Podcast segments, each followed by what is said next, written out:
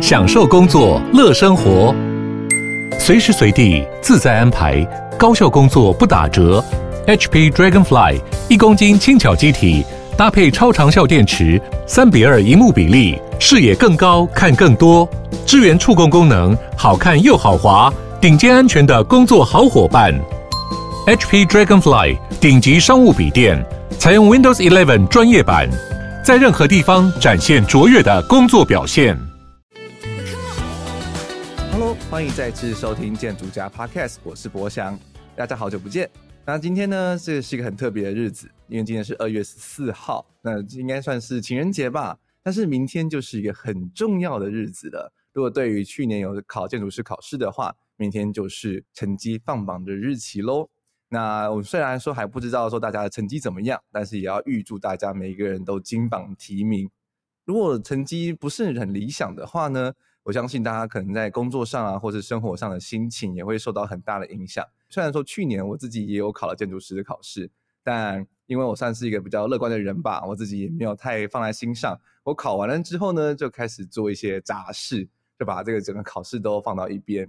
当然，我们都知道建筑师考试算是我们建筑师在整个生涯上一个很重要的里程碑，也是大家在毕业之后会第一个面临到的抉择。那常常大家因为考试总共有六科，然后有两棵树科，总是大家都琢磨不定，准备的很辛苦。那也会有很多人呢，就会一直反复的考，然后在这样子的过程之中，就是觉得好像越考越沮丧，然后觉得好像每次。考完了，然后结果又又有一些某几科没有过，然后要全部成绩要重来，而这样的心情，其实我们常常无处发挥，也觉得好像越考越没有自信。那今天这是一个很特别的时间，在成绩放榜前，我就找到了两个朋友要来跟大家谈谈心。那我们就一起来欢迎草木谈心的草根木。你好，Hello，大家好，我们是草木谈心，我是草，我是木，我们是两个智商心理师。大家好，是。那我相信有一些听众可能不太知道，智商心理师是一个什么样的职业。那能不能跟我们说说，智商心理师是会做什么样的工作呢？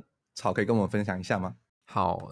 呃，心理师其实就是也是需要通过国家考试之后，然后我们才可以开始做心理咨商的业务。那我们的那个业务范围通常就是呃会在学校啊，或者是在社区或在医院里面。然后如果有心理相关困扰的人呢，就可能会来找我们谈一下他的困扰。那我们会从这个过程中帮他更认识自己，然后更了解自己的问题，以及找到应对的方法。嗯，是。那我有点好奇，可以问一下木，就是通常大家是遇到什么状况的时候会去寻求智商心理师的协助啊？嗯，我觉得比较像是遇到一些情绪困扰，或者是这个困扰已经持续了好一段时间，他可能真的觉得累积到某一个程度了，然后他觉得他自己试了完全没有方法，然后他会开始想要寻求其他专业的协助。所以其实各式各样的问题其实都有，诶，感情、家庭、工作压力，或者是。职场的同事相处等等的各式各样，其实都有。嗯，因为我自己就有点好奇，是说，因为台湾好像大家其实不太常会去讨论，就是心理层面的问题，大家都可能觉得说啊，没关系，就是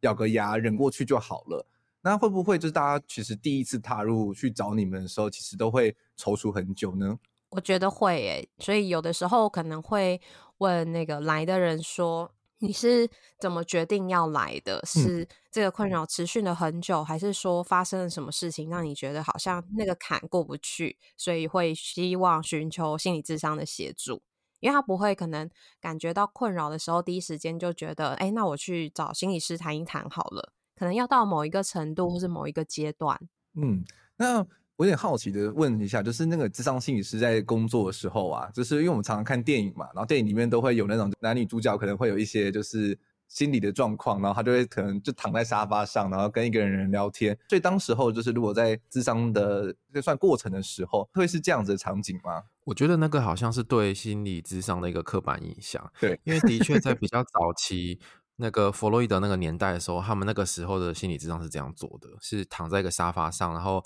那个心理师或者他们那时候叫精神分析师，会在后面，然后跟听案主讲话这样子。可是现在应该比较少是这样，我觉得应该还是有，但是比较少。但是我们现在大部分就是坐在沙发上，然后可以直接的看见彼此，嗯、所以看看见彼此的表情啊、动作啊。但虽然现在都戴口罩啦，但是是可以看见彼此的这样子。哎，可是像戴口罩的话，会不会让你们就是观察来的人的时候，其实会变得比较有难度？会啊，就可能看不到他一些细微的脸部表情之类的。会会会会，因为我们其实工作里面大部分仰赖的是语言，就是我们是用讲话的。嗯、可是，在讲话以外，其实我们会观察那个一个人的声音啊、表情、动作，还有一些细微的变化，来判断他。呃，可能有一些没有说出来的状况，这样子。嗯，所以当我们戴口罩的时候，确实是下半年都完全看不到，对我们来说其实有点困扰。而且有时候我们还会，比如说谈了八次、十次，其实已经已经见面几个月了，完全没有看过对方的长相。然后他脱下口罩喝水的时候，哦，原来长这个样子。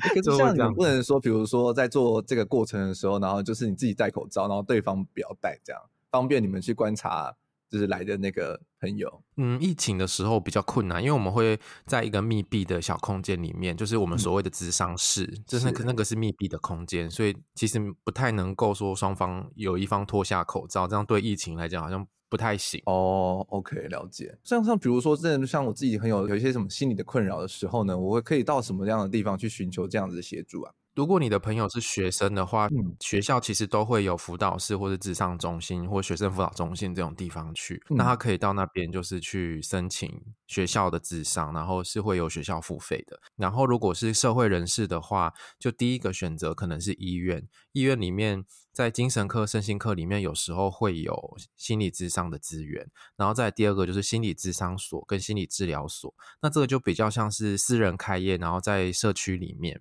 所以你只要上网 Google 智商所或治疗所，就可以找到，比如说离你家比较近的，或者是你可也可以看一看里面有什么心理师啊，专业是什么这样子。嗯嗯，然后再来会有一些资源，比如说。像是有一些县市的卫生局也会提供由政府补助的心理咨商，那这个可能就会由政府那边帮你媒合这样子。嗯，是。那如果像是我面对我自己的一些心理状况的时候，可能通常是要到意识什么样的情绪，或者是什么样的呃，算是一个心中的坎吧，蛮推荐他去做做看心理的咨商。我觉得，当你觉得这个困扰好像已经持续了一段时间，然后困扰的程度有。在增加的感觉，或者是你好像已经试过了很多的方式，但是这个困扰还是持续，这就会是一个可能可以找心理师谈一谈的时候，或者是你感觉到很无助，然后你好像那种慌了手脚，就其实你本来平常是一个有能力的人，但遇到这个困扰，你好像变得不像自己，可能平常可以面对很多挫折、很多困难，但现在好像慌了，这种时候也是一个蛮好的时机点。嗯嗯嗯，那其实大家可能对于看到一些朋友在心中有很多压抑的时候，其实我觉得很大的一部分，尤其是有考完试的朋友，然后在这几天，可能最大的原因就是万恶的考试吧。就是台湾从小到大都在考试，但是其实我们在从小到大的过程之中，我们都没有很去正视说，哎，如果考不好啊，或者是考试的压力，对我们自己的心理会带来什么样的困扰，或者是什么样的难题。大家都觉得说，反正考完了，爸妈都会觉得说，就考完了，没考好的话，就下一次再努力这样子。所以这次其实想要跟草木来谈谈，是说这种考试的压力是从何而来？那不知道能不能请草跟我们分享看看呢？我觉得考试的压力应该就是在你考完或是考前，会因为你要通过那个考试，所以会花很多的时间跟心力准去准备，所以你对自己的表现可能会有个期待，比如说要考上或者要考几分或者要考过等等的。嗯，可是如果我们在考完之后，在等待放榜的那个时间以及放榜的那一刻，其实就会。因为那个放榜其实是一翻两瞪眼嘛，就是诶过或者没过，或者有达到目标或没有达到目标这样子。那我觉得很多人是因为这个过程对自己的失望或者是失落感，嗯，例如说没有达成目标，或者是啊我这次又没过了，那没过接下来是不是又要再一次，又要再一年了呢？这样子，嗯，那因为大家都知道这个准备考试的过程是很辛苦的，尤其是有一些人如果还是。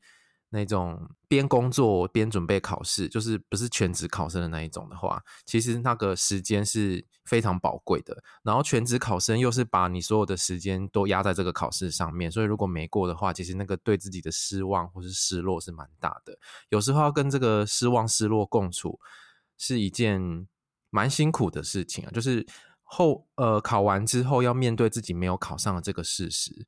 本身我是觉得蛮困难的。嗯。我上次有听你们跟海苔秀一起合作的那一集，那其实那一集也是在讲考试的事情，但是那时候那一集比较着重的是在讲考试准备的部分。那其实有带到一些，就是如何去调整自己的心理去准备考试，然后可以让自己处在一个比较平衡的状态，找到一个合适的空间去准备考试。那我们这一集就想要比较着重在是考后的部分，因为马上明天就要放榜了嘛，我相信很多的听众其实现在应该心中的压力可能就是。慢慢的增加，可能你都没有办法过一个好年。在过年的时候都在想这件考试的事情，因为像是我们自己常常在考完试之后，就会很急着去对答案，然后对完答案就觉得说啊，怎么又没考过了这样子？因为有一些是呃学科的部分，就可能补习班啊，在考后的一天就会马上把正确答案都公布出来，然后大家就会很急的去啊，马上来对一下，然后看自己的成绩怎么样。那我有点好奇，就是木在上之前准备考试的时候。你觉得这样子的动作会不会反而也会造成压力呢？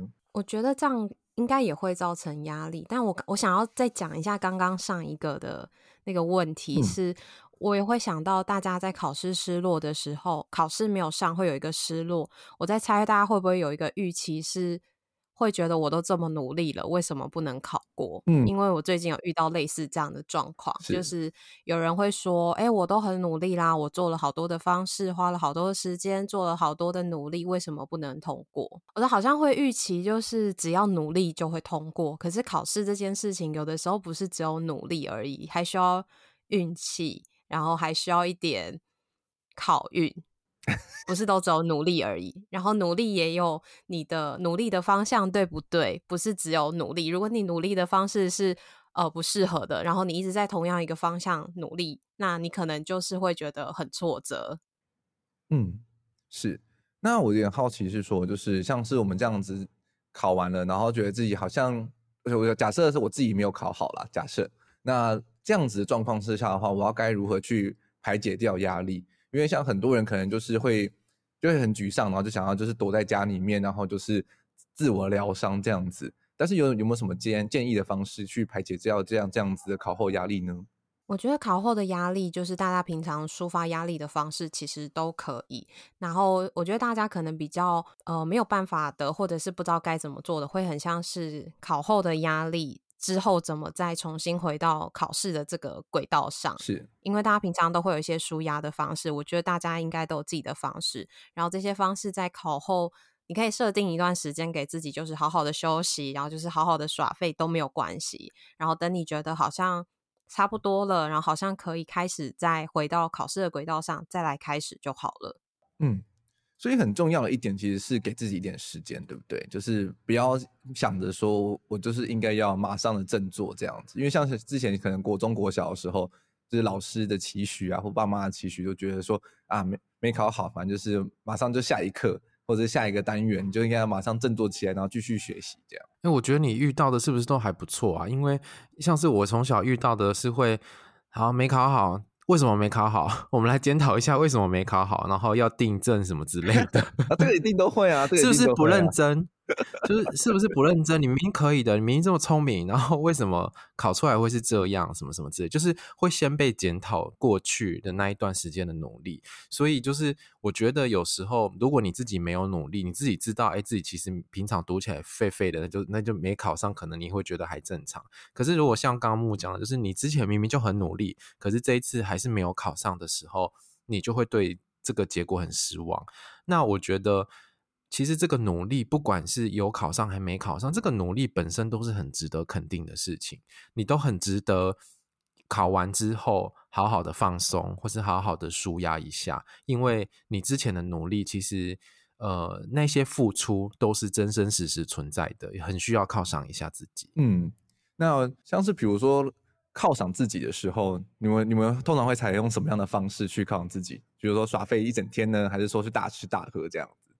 其实我个人的话是都会，你刚刚说的就是耍废一整天啊，然后去吃自己喜欢吃的东西，然后比如说吃个大餐，然后看一场电影啊，听自己喜欢听的音乐，或是呃来一场小旅行啊之类的。就是我觉得这个重点就是做你自己喜欢做的事，然后你在做的时候自己会感觉到放松的。那这个东西每个人可能是不一样，因为有一些人可能觉得看电影还好啊，有些人听音乐并不会放松，就是每个人可以找到属于自己可以放松舒压的方法。然后重点是你的口袋里面可能要有多一点方法，就是当你 A 不行的时候还有 B，然后 B 用过了还有 C 这样子，你有很多很多的方法，你就知道说，哎，当我压力来的时候，我口袋里面有很多的选择。嗯，但是会不会有一些状况是，就是那个人他可能就是没有考好，然后去选选择说我要来放松一下自己，然后就就还是完全没办法放松，因为就是脑袋都还是有一一小部分的一直在想说啊，我都没有考好，诶，就是我考试成绩爆掉了这样子，然后就反而是越休息，然后就是在脑中产生一种自我的矛盾，就觉得说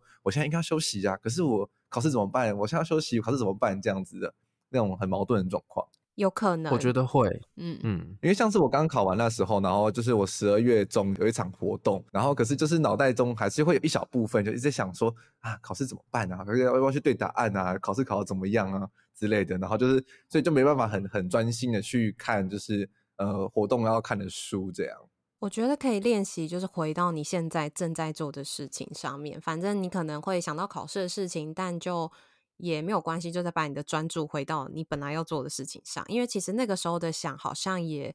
于事无补了。就是你再怎么想，就是你也只能等答案出来。那就是现在怎么样去安顿自己，然后让自己在这个时间是尽情的放松，然后好好的把自己像是压力都释放之后，等如果真的没有考过，可以重新再有力量，可以重新准备一个长期的考试。嗯。因为像人其实就蛮像一个橡皮筋嘛，就是如果你一直都呈现在一个很紧绷的状态，把它拉到全开，那就可能拉久了之后，你的橡皮筋反而就会断掉，可能就是你下一次想要再蓄力的时候，再拉开的时候，其实就拉不开了。所以这其实我就觉得要，我觉得自己人生中很重要的一课，可是也也算是台湾教育上可能比较没有教到的一个一一就是一个很重要的事情，是要适时的去调整自己橡皮筋的松紧度吧。对，不管是在工作上或者是在学习上，其实这一点我自己都觉得还蛮重要。学习如何完完全全的放松，这样。对，我觉得你刚刚讲的那个橡皮筋很生动，哎，就是我们确实是需要那个恢复的过程。对对对对对对对，而且我觉得考试的部分，大家可能也可以有一个重新的观点去看考试这件事，因为大家以前可能都会觉得考不好就是自己没有能力，那我后来会觉得考试其实就很像是检视你自己学到多少的一个过程。那如果你考不好，就代表你在这个东西上可能你的学习出来的结果不如你的预期，你觉得你学得好，但其实通过测验的时候，你可能发现，哎，就客观的。数据上可能没有那么好，又或者是你想要的东西，因为你们的术科应该会是老师的评分，对不对？就比较不是那种是非选择，比较主观正确的答案。对，我们的术科有两科，就是画图面这样子，所以就是也不能说很客观啦，就是 算是就是评审老师他的主观意见，所以大家这两科都会很困扰，因为抓不到该题的方向。对，就是如果是这种术科的话，就会是，哎，你你的东西对方能不能欣赏？但因为设计这种东西本来就是比较偏主观，就是有的时候考运就是这样嘛。如果你画的东西老师刚好喜欢，那你的分数就会很高，就像大家写申论题一样。嗯，对。你可能觉得你写的很好，但老师可能就是不喜欢这个写的方式。没错，就是我自己也是。调试啦，因为每一年都会去画那个大图嘛，所以其实就是每一年都会在想说，哎，到底自己哪里没画好？但是因为有时候又会很紧张，因为就是也也改，有时也无法体认到说，哎，到底是要怎么画会可能比较符合评审老师的心意。然后因为看到有一些通过的朋友，他们画法可能都大相径庭的，就是都很不太一样，所以就会在想说，哎，准备考试的时候，或者是考后的时候，其实这这个心理的状态都会纠结很久。甚至到都会可能会有点影响到生活啊，或是影响到工作的表现。那其实因为像我们都是可能很多听众都是边工作在边准备考试，全职考生可能稍微比较少一些些，所以就想说，那能不能跟我们聊聊？是说就是如果我是一边工作一边就是在准备考试，然后考后又然后可能成绩比较没有符合心中预期的状态的时候，就是如何去调试到自己的心情，说还可以就是继续准准就是工作这样。我觉得可以去想一下，就是考试的结果对你的意义是什么？嗯，因为对有一些人来说，那个意义可能会是哦，我考了这张证照之后，那我的我就可以找到我更想要的工作。那有一些人的意义可能会是我考到这个证照之后，我薪水会变多。然后有一些人可能会比较是心理层面的意义，比如说我透过这个证照，我是在做自我肯定。也就是说，如果我考到这张证照，我可以告诉别人说我蛮厉害的，我有能力，我可以做到这件事情。然后有一些是我努力了那么久，我从小到大，我其实一直想要证明给别人看，我可以，就是想要克服那个自卑的感觉。所以其实每一个人对于考证照的意义可能都不一样。那因为有不同的意义，所以你就会在失败的时候可能会产生不一样的心理状态跟感受。所以我觉得，如果这个考考试之后的焦虑，然后以及是你放榜之后的那个心情真的很低落的话，其实也可以去探索一下，那考试失败了这件事情，我是怎么看待的？我想法是什么？然后。这个过程里面可能有什么因素在影响你，在这个情绪的低落里面，比如说持续的低落啊，还是在这个过程当中，你好像很难再站起来。嗯，是。哎，我有点好奇，想问一下草，就是你之前在准备就是智商摄影师这个考试的时候，有考了很多年吗？呃，我觉得讲这可能会被打，因为 心理师的考试其实没有那么难考啦，就是因为我们比较难的那一关，其实是在考上研究所，然后再从研究所毕业才能去考试，这样，所以我们的心理师执照考试没有这么难，通过大概五六成吧。哦，五六成这么高哦？对，我那个时候也没有准备很久，然后我就是应届一次就考上了，这样子，因为就是大概有一半的人都会考上。哦。因为像建筑师考试通过率好像听说只有六到八趴的样子，就是算是蛮低哦。对，蛮算蛮低的，真的，连一层都没有。对，所以就是大家都会考个好多年。虽然说他的成绩现在改制变成是滚动制的，可以就一科的成绩可以保持三次，但是就是很多时候可能就是因为总共有六科嘛，所以就是会有这种可能就刚好卡到某一两科，然后就没过，所以就会成绩就会重来这样子。之前比较可怕，之前是。嗯第一科考过了之后，总共六科成绩就是保存三次，这就是你四年内要考完这样。然后只要你四年没过，就全部重新重新归零。然后现在改成滚动制，稍微好一些，但是就会让有一些人就觉得说，之前就有个停损点，就是四年就是一个停损点。那现在就是没有停损点，因为就是一直滚，一直滚，一直滚，然后就一直考下去这样。可是这个换句话说，不就是那下一次考试就可以准备少一点的科目吗？嗯，是啊，是啊，但是因为有时候就刚好可能就考个卡个一两科，就比如说像是卡个大设计，或者是考个数科，对，或者是卡个学科，就是因为我们的有两科学科也也有申论题，就是有可能就是申论题写的方向又又没有符合老师的心意，所以就是有很多种可能啦，就是可能都是。刚好就卡个一两科，然后就让这个成绩就就某几科报销，然后要重来。所以对很多人来说，就会觉得这考建筑师考试就很像是一个无底洞这样子，然后就觉得又看不到结束的方向。我觉得你刚刚讲的一个东西很重要，是帮自己设一个停损点。嗯，是对，就是如果你知道好，那就是考了四年之后。那我的人生可能会有重新的规划，那我就不一定要拿到建筑师这个证照的话，那我的人生可以往哪个方向去，或者是我的工作模式可能可以做哪一些调整，是在没有建筑师证照的状况下。嗯嗯嗯。我想问一下，就是这个证照有没有考过，对你们的工作有些什么样的影响吗？嗯，其实没有太直接的影响，主要的影响的话，可能就是如果你未来想要开业的话，那它可能会是一个很重要的证照。但如果你就是想说，我都在别人的事务所里面工作，我没有想要自己开业的话，其实我就是有一些三十几岁、四十几岁的朋友，他们没有建筑师证照，他们其实薪水也不低，他们也在大事务所里面其实也活得蛮好的。所以我觉得这算是就是因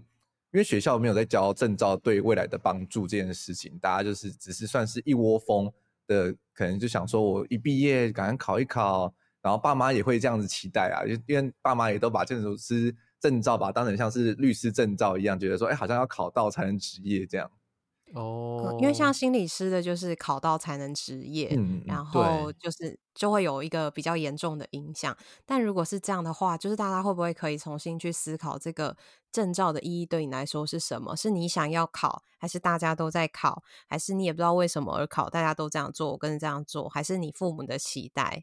我觉得很多时候就是可能就是大家都在考这件事情，其实会。同侪的压力其实还蛮大的，尤其是慢慢慢慢的发现说，可能同班同学以后就开始一个两个，每年都一个两个的过了，这样就觉得说怎么办？好像大家都就更上一层楼了，然后自己还停在这个阶段。嗯，所以会不会是如果真的就是没有考过，是个停损点，等到你自己之后真的想要开业的时候，那时候再来考也来得及，那时候动机或许更强。或许是这样子，没有错。我自己都觉得说，就是建筑师考试证照，在我认识很多人聊聊天了之后，其实会发现说，有时候是被补习班洗脑，或者是同侪压力的去操控，反而让大家的压力很大，都觉得说，好像我不这么做的话，我就不算是一个正式的建筑师这样子。但其实，在工作上的时候，其实你会发现说，有一些很厉害的同事，或者是一些很厉害的，算是上级长官们，他们其实也不一定有建筑师的证照。那建筑师证照其实有时候它会变成算是一个头衔吧，就觉得说好像这样子去跟业主开会或者是跟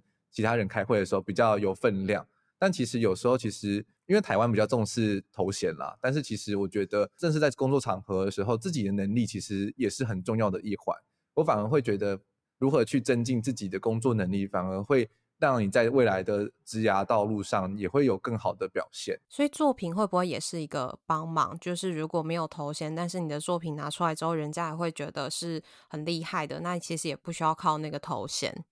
我觉得久而久之，如果你自己自己没有要开业的话，当然你作品很好，你其实也不一定要那张证照，而且甚至像是有一些台面上的就是很厉害的设计师，他们也不一定有建筑师的证照，但他们也还是有办法，就是开那种算是。设计事务所，然后做出很厉害的案子出来，所以我觉得算是要调试自己的心态吧，就是不用汲汲营营的想说一定要考到这张证照，或者是一定要去符合大众对于就是建筑系毕业的人的这样子的框架，那有点有点跳脱的时候，反而可以让自己在准备这个考试的时候多一点那个心中的余裕。或者是大家对于那个证照的迷思，台湾就很喜欢考证照，不都会说，呃，高中要考什么证照，大学要考什么证照，这样才能在你的履历加分，就是要各式各样的证照。那有些证照可能大家在考的时候也不知道到底在考什么，反正学校安排我就去考。对，因为我自己之前是读高职的，所以我们那时候进去的时候，就是每一年老师都会怂恿你要去考什么证照，比如说像我高一的时候就考了测量的丙级。然后高二考了制图丙级，然后高三的时候考了测量乙级，然后所以就是每一年都好像就一定要考个一科证照，然后才好像比较符合职校生的那种那种门槛的感觉。但但是其实好像实际到工作上的时候，好像也都没有直接的帮助诶，就是你也不会在你的履历上写说哦，我是制图丙级这样子。也没有实际上加到分，不会写哦，是哦，我自己不会写啦，因为我觉得没有什么帮助啊。因为就是你进到事务所里面，到底会不会画图，那就是一翻两瞪眼的事情，跟你那个有没有那张证照其实没有太直接的关系。当然说有一些科系可能证照是会很有帮助的啦。那我觉得证照好像是一种变相的考试，对不对？就是我们不喜欢说哦，在学校里面一直考试，那就用一个证照的考试 来要大家准备吗？还是什么？就好像是一种变相的感觉，我不是很确定诶，就是有可有可能是就是那个环环境造就的，然后就是让大家觉得说，就是一定要考这个国家的证照，对自己的未来的工作会有帮助。至少说那个大环境下啦，就是老师也会说，就是哎要一定要考到这个证照啊，你未来之后去找工作的时候会更好找。然后就发后来发现说，哎，其实也没有人会去问这几张证照。那你觉得，就是如果在高职那时候没有要考这个证照的话，你在那些科目上面会去准备吗？嗯，因为它其实都跟我们上学的时候有的科目其实是息息相关的。那我觉得考证照只是去算是加强吧，因为就是你为了去想要拿到合格、去拿到通过的那张证照，你会需要去多准备很多考试的会考的科目。其实我觉得到最后就是。像是国家考试那些甲乙丙级，到最后都有一点点，呃，变得有点像学电一样，因为它都会有那种什么考古题，然后或者是说，就是他考试可能就考哪几个方向，然后就是去把那几个方向给练好之后，然后你就会过这样子，所以就会变成这样子的模式，就变成说你只是为了去拿合格，然后去准备他会考那些东西。那其实跟人生中会面临到的状况很不一样，因为你人生。的课题或者是工作上遇到的难题，其实每一个案子、每个状况都是不一样的，不会有标准答案。那这样子，这个证照是不是有点像是我透过这个证照来证明我有某一种能力？就是比如说会制图啊，或者是嗯、呃、有建筑师的证照，代表我又可以设计的能力等等的。可是听你这样刚刚讲起来，好像并不一定要透过证照这个方式来证明自己有这个能力。也许是你端出你以前的作品啊，或者是哎，你会不会画图？你 对，用端的，然后或者你会不会画图？反正就画了就知道了嘛，就是类似这种，其实也是可以是证明自己能力的方式，不一定是一定要透过考试。因为我知道有一些人就是不擅长考试啊，有一些人就是、哦、呃，在考试上面他可能从小到大都是跌跌撞撞的。但是他可能在其他方面的能力是好的，只是说他在那个方面的能力没有办法透过考试的方式来显现出来，让别人看见。如果一直执着在建筑师的这个考试上面的时候，就会我觉得会很挫折，然后会很吃力不讨好。这样，因为你可能投入了很多的时间，可是最后考出来的结果不尽理想。所以，是不是有别的方法可以在你的工作上面有一些加分？但是不一定是用建筑师考试的方式。那那我觉得那是应该是你们建筑师的那个等于说这个执照在工作上面的状态，跟像是跟我们心理师就不太一样了。因为我们心理师他是一个基本的门槛，你基本上没有拿到心理师证照，你是不能做心理师的工作。嗯。是，嗯，所以那个状态蛮蛮不一样的。但是因为就是我们如果没有拿到证照的话，我们就不能自称自己是建筑师。虽然说业界上还是会有一些人就是不管这一条啦，他们就反正就是觉得自己能力到了那个那个阶段呢，就会自自称自己是建筑师。那我们另当别论。但是我我自己觉得说，其实当一个设计师有时候还不错，就是 不用负担太大的责任。哎，这样说真好吗？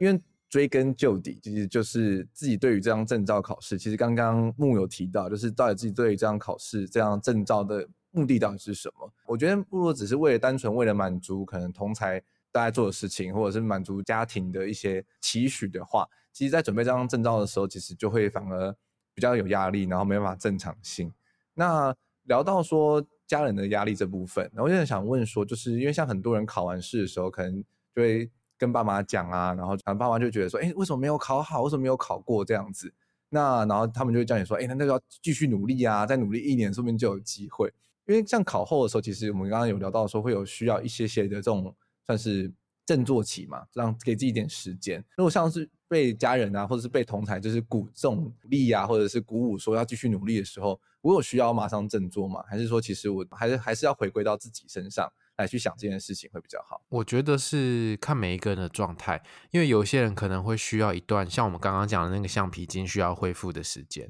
然后有些人可能是不太需要，因为他之前可能嗯调试的还不错，那他可能诶知道结果的话就可以马上继续开始努力，这也是有可能。我觉得是回归到自己的状态。我就想到我之前在那个写论文的时候，然后因为每次就跟教授 meeting 完之后，就会有一段挫折期。就是因为你写了哦，写了可能十几页的东西，然后就是被教授骂一骂之后回来，你就会觉得干就要全部重来这样子，然后那时候心情就会觉得很差。我那个时候通常就会一个礼拜，我还是都会进研究室，但是我就在 研究室里面看剧这样子，然后我就知道说这个过程呢是必要的，因为我在透过这个看剧，然后透过。好像在放松，可是又没有到很放松，因为你的论文还是没完成。嗯，就是有放松，好像又没放松的过程，来安抚自己的心情。因为那个被教授打枪的那个心情真的太挫折了，然后也很堵然这样子。呃，所以就是我知道我会需要那个时间，冷却也好，恢复也好，然后等到我的。呃，罪恶感会再慢慢的累积上来，到罪恶感很多的时候，就觉得好，那我不可以再看剧了，我就要好好的来来好重修重改这样子。嗯，所以我我会需要一个恢复期，但是我想可能不一定每个人都需要。那重点是，如果你在恢复的时候，然后你的朋友或者你的家人一直叫你，哎，你怎么没考上了，还在这边耍废什么之类的？哦、对，都会。那这个时候压力就会比较大。对啊，对啊，对啊。这个时候木就可以来教大家怎么样应对那个家人或朋友，就叫他自己去考啊，这么直接？对，没有就跟他说，哎、欸，这个录取率很低耶，这个很难，不然你自己去考考看。然后爸妈就会说，那是你不够努力啊！你看你谁谁谁又考上了，什么邻居的儿子，什么公司同事的谁谁谁。哪个亲戚都考过了，为什么你考不过之类的？嗯，刚刚说我会考过，只是不知道在哪一年。好啦，我是觉得说，如果就是家人的这个一直关心你，就是他虽然是一种让你听得很讨厌，但其实是一种他们的关心跟他们的焦虑。其实可以试着去让家人知道说，其实没有考过对你的工作不会有影响。嗯、然后或许也可以让他知道说，哎，这证照其实不会影响到工作，它只是一个额外的加分。如果要开建筑师事务所的时候才需要，还是你先拿拿钱给我来，你要给我开，那我再来考。很会耶，因为其实就是让他们知道说没有太大的影响，它只是一个额外的加分，然后自己会去做准备，然后叫他们不要担心。嗯嗯，因为他们很多时候是担心会说，哎，那你这样工作会不会影响？你薪水会不会被扣？老板会不会觉得你这样不好？嗯，但其实也不会发生这些事情。那这些事情是只有你在你的专业上才知道的，所以就可能要让家人知道。而且我这边要补充一下，就是考上这张证照，对于你的薪水其实不一定有直接的反应，不会因为你有这张建筑师证照，你就加两千块或加三千块，不会。那就要跟家人 说。哦，是哦。当然长期而言的话会有帮助啦。比如说你一直都在一个事务所里面，然后你的能力也还不错，然后你有机会有一天要升上合伙人的话，你可能确实会需要这张证照。但是就是短期而言的话，其实呃没有太直接的对于自己薪资上或者是。工作能力上太太直接的帮，我觉得算是一个长期来看的门槛吧，人生的里程碑。但我在想，会不会等到你越资深的时候，其实你要考数科通过的机会会越高啊？因为刚开始毕业在考的时候，可能在画图或是什么上面，可能也没有能够那么的精熟吗？就是比起可能几年之后有资历，然后是在业界上或者是有一些更工作上的经验之后，那个图应该也会有一些不一样。嗯。我觉得这几年的考试方向又稍微改变了一下，就是变得比较的务比较务实，然后比较符合就是实际我们工作在做的事情。那因为像前几年我的前老板他就也考过了，然后他也是因为就是整个考题方向改变的关系，对，所以大家可能在补习班学的那一套，对于这几年的考试的改题方向，可能也不一定有太直接的注意。之前考补习班都要教你画很漂亮的图啊。什么之类的，但是就是可能实物上的话，可能不是不太 work。但是这几年考试改题方向，我自己觉得变得比较实物一些，所以就是不追求那种好看或美丽的图面，反而是追求的是是到底会不会，或者是到底你的建筑物能不能 work 这样子。那所以确实你有一些工作经验、实物经验的时候，你来准备考试跟。画这些图面的时候，其实你会更有想法。当然这是优点嘛，就是你有实物经验。但缺点的话，我我自己觉得就是体力上吧。像我自己前老板啊，他也是这几年才刚考到。那我觉得缺点上就是说体力可能真的是一个大难关吧。就是你随着年纪的时候，其实你体力，尤其是我们都长时间坐在办公室前面，体力上的负担就会蛮重的。所以就可能就要自己实际实际去安排一点时间去锻炼体力啊，然后让自己有比较好的。那种身体的状态去面对考试，所以确实每个不同的阶段去面对考试都会有一个不一样的难题啦。那只是说，到底就是我觉得终归就底就是说，到底这张证照对你来说自己的意义是什么？然后自己对于准备考试的目标，然后调试好自己身体跟心灵的时候，其实面对这次考试。然后就会有比较好的状态，那也不要给自己太多压力。虽然我们都是这样说，不要给自己太多压力，但是确实每次考试的时候压力都还是挺大的。有点好想要问木，就是说，如果像是我们这样心情很森啊，那我要该如何去重新找到就是做事的这种动力呢？我觉得有一个就是真的让自己尽情的摆烂，像草就是他会尽情的休息到他觉得。罪恶感已经累积到好像该有动作的时候再来，又或者是你可以让自己是从一些比较小的事情开始，就不一定要全部重新开始看书。你可以去对答案，然后对答案之后，你可以去分析你的考试，诶，那大概是哪一类的东西比较容易出错？去做一些比较简单、比较不需要太长时间或者是太多专注的事情，从小事情慢慢开始，回到你本来读书的状态里面。嗯，是。好，那最后一题想要问草的，就是说，因为像是有可能是我的朋友没有考好，就我自己觉得我们台湾人其实蛮不会安慰朋友的啦，就是每次都是啊拍拍，然后就加油这样子。那有没有什么比较好的去安慰朋友的方法呢？就是如果是没有考好的朋友的话，你是说如果你自己有考上吗？还是说 你自己没考上？呃、假设就是朋友跟你谈心，假设朋友跟你谈心，然后跟你在那个诉苦说啊，这又没考上了，考了就是。对啊，又要再重新准备一年，压力好大这样子。那我们我们该怎么样的去陪伴朋友，而不是不只是就是跟他说加油哦，拍拍这样子啊，明年再继续这样子。有没有什么其他更好的方式？其实我觉得比较重要的可能是听他说这个过程的感觉。嗯，就是他可能从准备啊，然后到考试、考后，然后到放榜之后，这个一连串的心路历程。然后，如果你是要陪伴朋友的话，其实我觉得倾听会是一个比较好的角色。然后，就是他不管说了什么东西，都不要批判或是给他评价。比如说啊，你就是不够努力啊，或者是你如果再努力一点，你就可以怎么样怎么样，或者是你之前就是哪里做错，你读书的方法不好什么之类的，这些都会让当事人会觉得。好像有二度的伤害，或者是他下次可能就不太想跟你讲了，所以，呃，是在倾听的时候去理解他在这个过程当中感受到什么，经验到什么，然后有很多时候，其实这个呃当事人他其实都知道自己的状况，他也许知道自己哪里还不够努力，或是他哪里跌倒了，就是他这次会跌倒是为什么，他可能自己会知道，所以。也许也不一定要给他解决的方法，因为他会在这个心情整理好之后，去找到一个属于他自己的解决方法，或者是再重新站起来的方法。所以，我们有时候也不用比他着急，不用替他想解决办法，也不用 push 他急着一定要站起来。这样子比较多的是倾听跟陪伴啊，就是如果你需要我的时候，我都在；啊，你心情不好想讲一讲的时候，都可以找我。我觉得是比较这种态度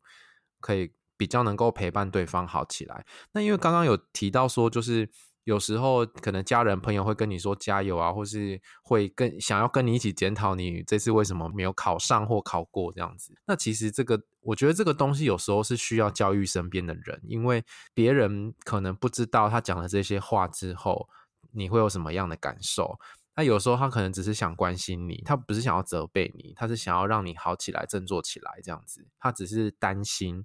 可是他不知道用什么方式，这有时候就可以告诉对方说，其实你这样讲会让我更有压力，你就当做这件事没发生，都不要提到也可以。或者是如果你想要关心我，你可以用什么样的语言，用什么样的方式，有时候也不一定要讲话啊，你一个拍拍啊，或者是一个拥抱什么之类的，或者是诶带你去吃一顿你喜欢吃的东西，那这种其实都是一种安慰的方法。那重点是对方知不知道啦，嗯，所以有时候要可以跟对方讲一下，嗯，对。